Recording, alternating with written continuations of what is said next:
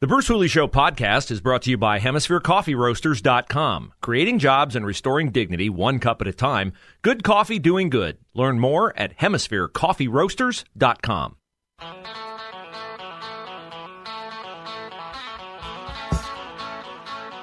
We start hour number two of the Bruce Hooley Show on Thursdays with our friend Matt Mayer. You can find Matt on Twitter at Ohio Matt. His website is opportunityohio.org. It's a great site to keep track of all things business related in the state of Ohio. And if you're not following Matt on Twitter, you're missing a lot of great links to a lot of stories, some of which we will talk about here. And Matt does a great job on business matters and also on political matters. We're happy to have him with us. And Matt, the uh, talk in the political world the day after is the John Fetterman Dr. Oz debate in Pennsylvania.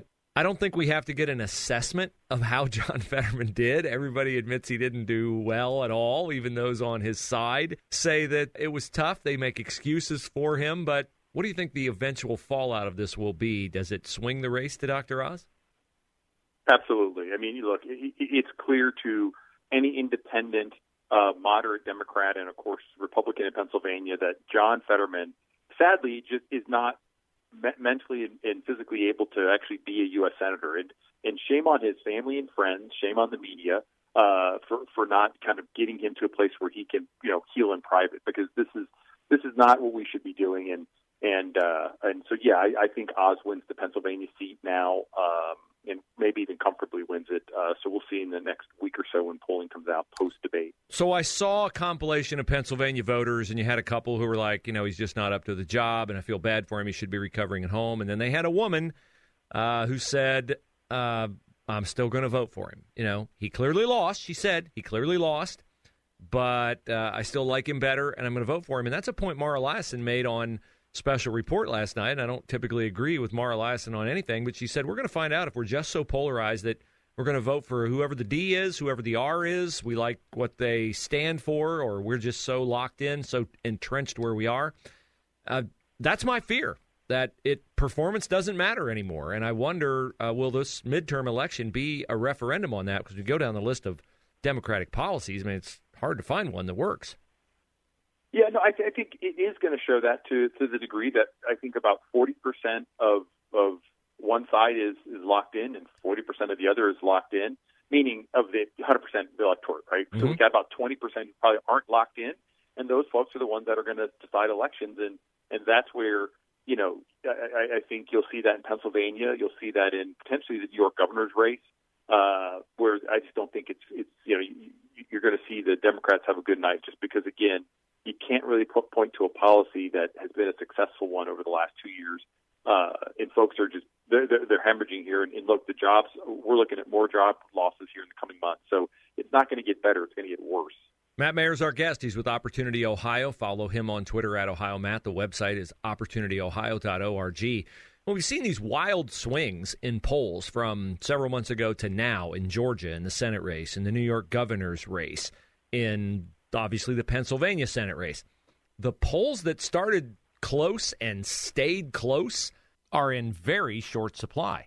But the one that leaps to the forefront of that outlier is the Ohio Senate race. J.D. Vance, Tim Ryan, has not moved much at all. And Fox News is coming to town for a town hall with J.D. Vance and Tim Ryan next week. Do you think this is a wise move for either or both or neither candidate to do a town hall next week with Martha MacCallum and Bret Baier?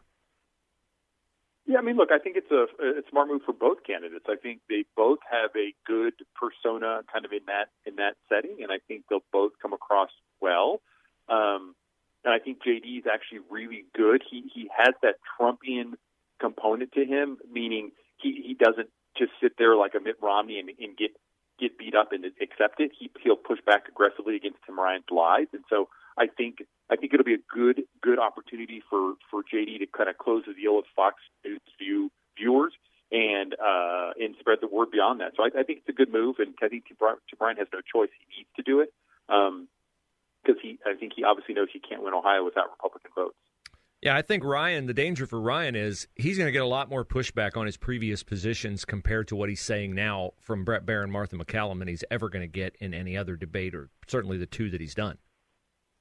Uh, he might. I mean, look, I I, I'm I'm always amazed at you know there are times Bret Baier to me is is, is does a great job at that, and then there are other times I'm kind of like, eh, wow, gee, Bret, why didn't you ask that question? Um, and, and Mar- Martha will probably do a good job, so we'll, we'll see. But you know they tend to be more I don't want to say squishy, but you know the left never gets the same kind of direct, blunt questions that the right gets. It's just the nature of I don't care which channel you're watching, right? It's just the the nature of journalism that they come after the right far more than they do on the left.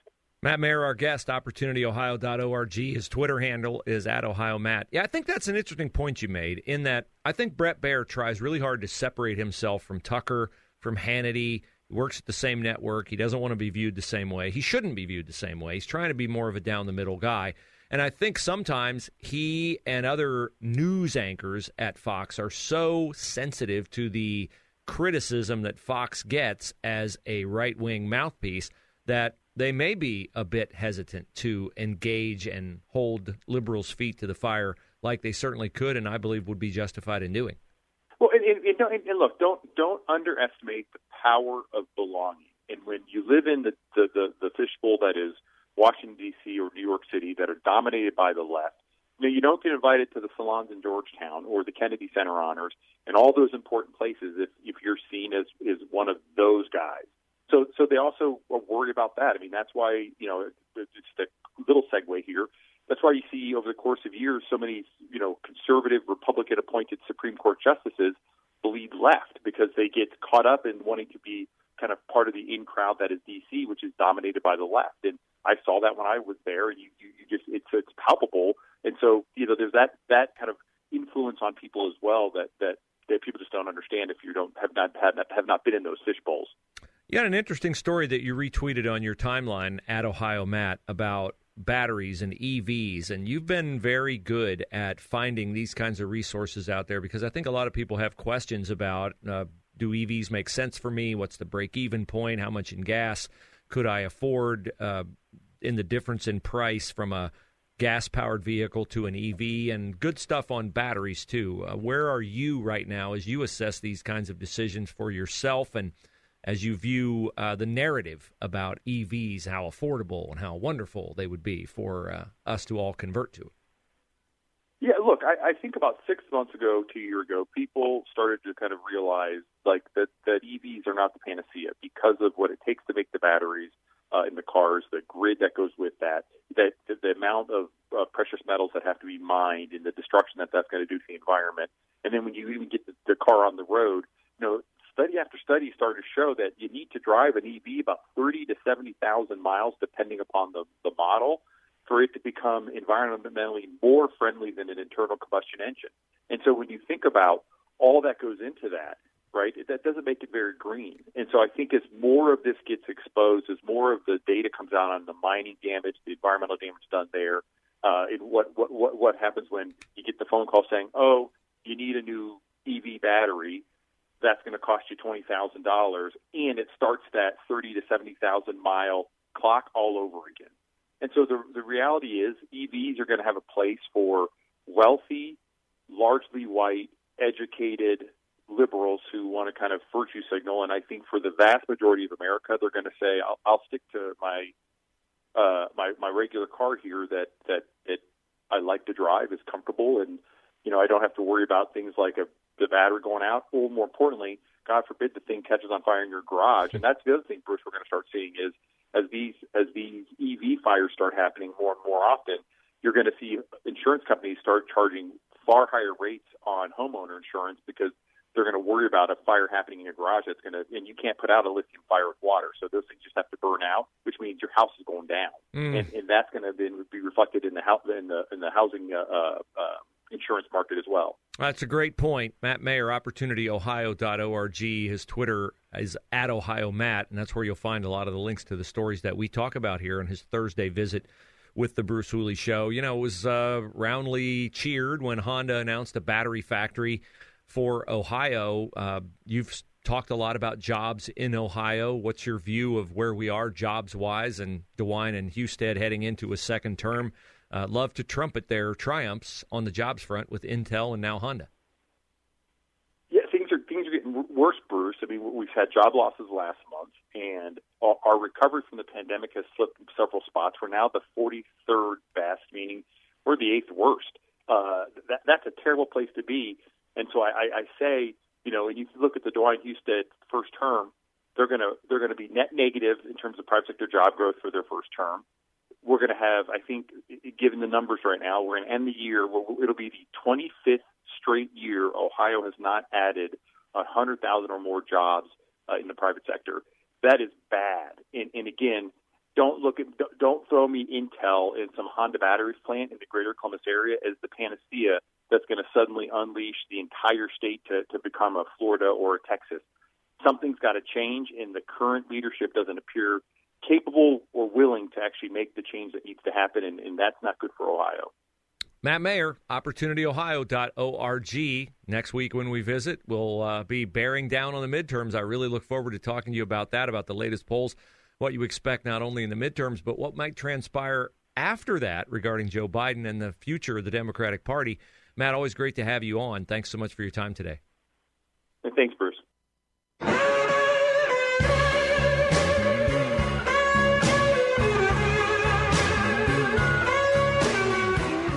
I look forward to talking to Matt Mayer every week. And when we uh, said goodbye today, I said next week I want to get ahead of the midterm elections and figure out what the narrative is going to be after the midterm elections. Because if, and I'm, I don't want to jinx it, if there is a red wave, if we get control of the Senate, get control of the House, win some of these governorships around the country, then I think the narrative will shift to, well, Biden can't run again. He's a failed candidate.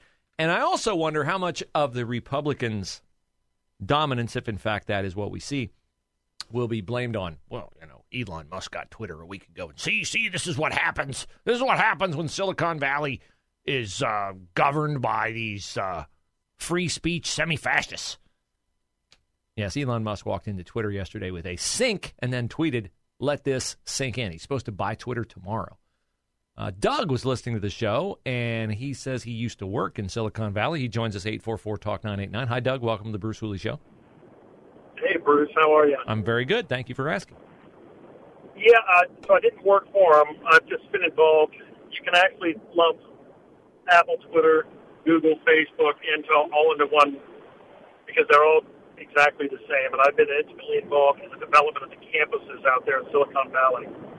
Um, you will there's a lot of good people that work for these companies, but the young, woke, skateboard riding, man bun, safe space uh, crowd is dominant in these companies. And there was one glaring example that I thought you might get a kick out of. So this goes about about a year and a half ago.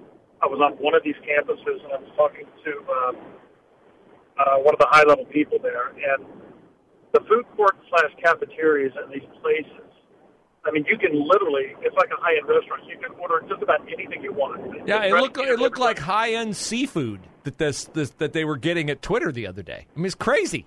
It, it, it's well, but they have a they have a method to it. They really want people to stay on campus. Yes, so I know. They don't want people to leave for lunch, you know, for safety and people get in trouble. Um, so they try to cater to them. But I mean, I've never seen anything like. Um, it's even more than what you described there. But I'll give you a, a funny example of one of these companies um, Red Bull is a very popular drink among all these people. And um, so the purchasing group that is in charge of buying all of these beverages. By the way, all of this is free of charge. Yes, I know. Yeah, of they course. They, don't, they, don't, they don't pay for any of it. Nope, not a thing. Um, so they made a deal with, and I don't drink Red Bull, but it's one of their major competitors, and it was a much better deal to, to go with them. And they had I'm not a minor, but a major revolt, threatening to walk out. Uh, they're not unionized; they're strike. They were going to leave, and I mean, all hell broke loose, and they quickly had to cave and go back to Red Bull. And it, it was bizarre. And so I'm talking to, to the connection that I had at one of these play campuses, and they said, Doug, this is a, almost a daily occurrence. If something isn't just right and just perfect, it's they ha- they hold all the power. Yeah. At least they feel like they hold the power. Well, and, of course. Why wouldn't they? If they can complain about the drink they're getting free and say they want a different kind, gee, Doug, why would they think they have all the power? Because they do. Well, that's Well, that's what I mean. And these campuses, I'm going to tell you, they're nicer than most high-end parks and high-end neighborhoods all over the country. I mean, these these are beautifully manicured skateboard paths uh, and electric bike. I mean, it's just crazy. And and and more power to them if they need to do that to attract you know to attract the talent that they're looking for.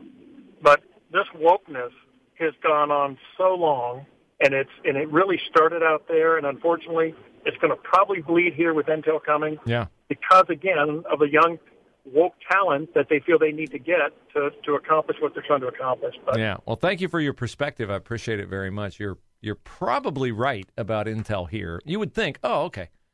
You would think the Intel guys are in their boardroom. They let their man buns down for the day and put their skateboards in the corner. I loved his description: skateboard riding, man bun wearing, safe space seeking executives. I that can, tells you. I can tell you that um, this is through my my husband and a friend of my husband.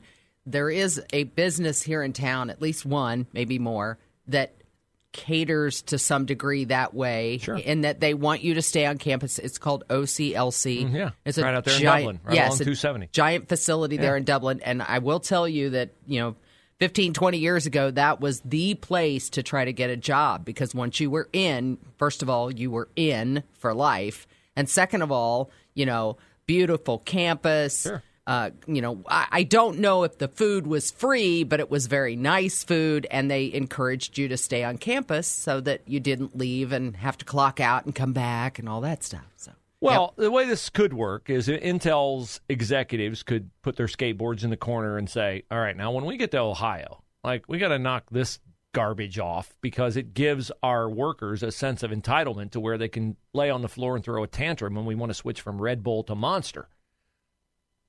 Or or they're so committed to their way of doing business that they're like, you know what, if we go into Ohio and none of these other companies offer this stuff, then we'll have people coming over, we'll get the best people. I understand both perspectives.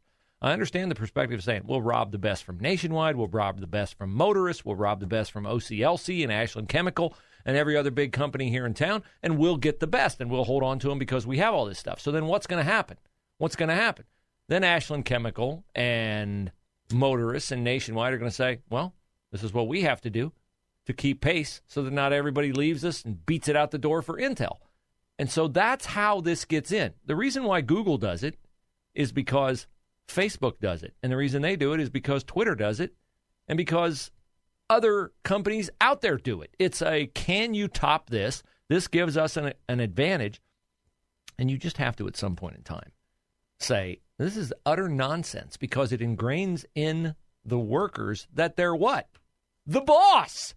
Well, I think having, they're not the boss; they're the workers. Having the food and the restaurants on campus is not a bad idea, but I think the employees should be paying for their meals. For heaven's sakes! The only place I've ever been where the employees didn't pay for meals is an NFL front office. Like uh-huh. in the Browns front offices, I said, well, I'm not sure it's the same with the Bengals, but uh, uh, the Browns and other franchises, you just walk into the cafeteria, get whatever you want, eat it, because the people in the building who are the high end athletes who make the whole thing happen, they want them to have the best nutritional offerings. And, you know, the few front office people and all that, you sort of glom on to the fact that that's a necessity for the people who really, really matter to the entire endeavor, even though you don't matter nearly as much. But I don't see why, in a corporate situation, they have to amp up the perks to that degree. But again, it's this whole well, maybe if we just did a little bit more, then people would stay here a little bit longer, work a little bit harder. They don't want you to leave.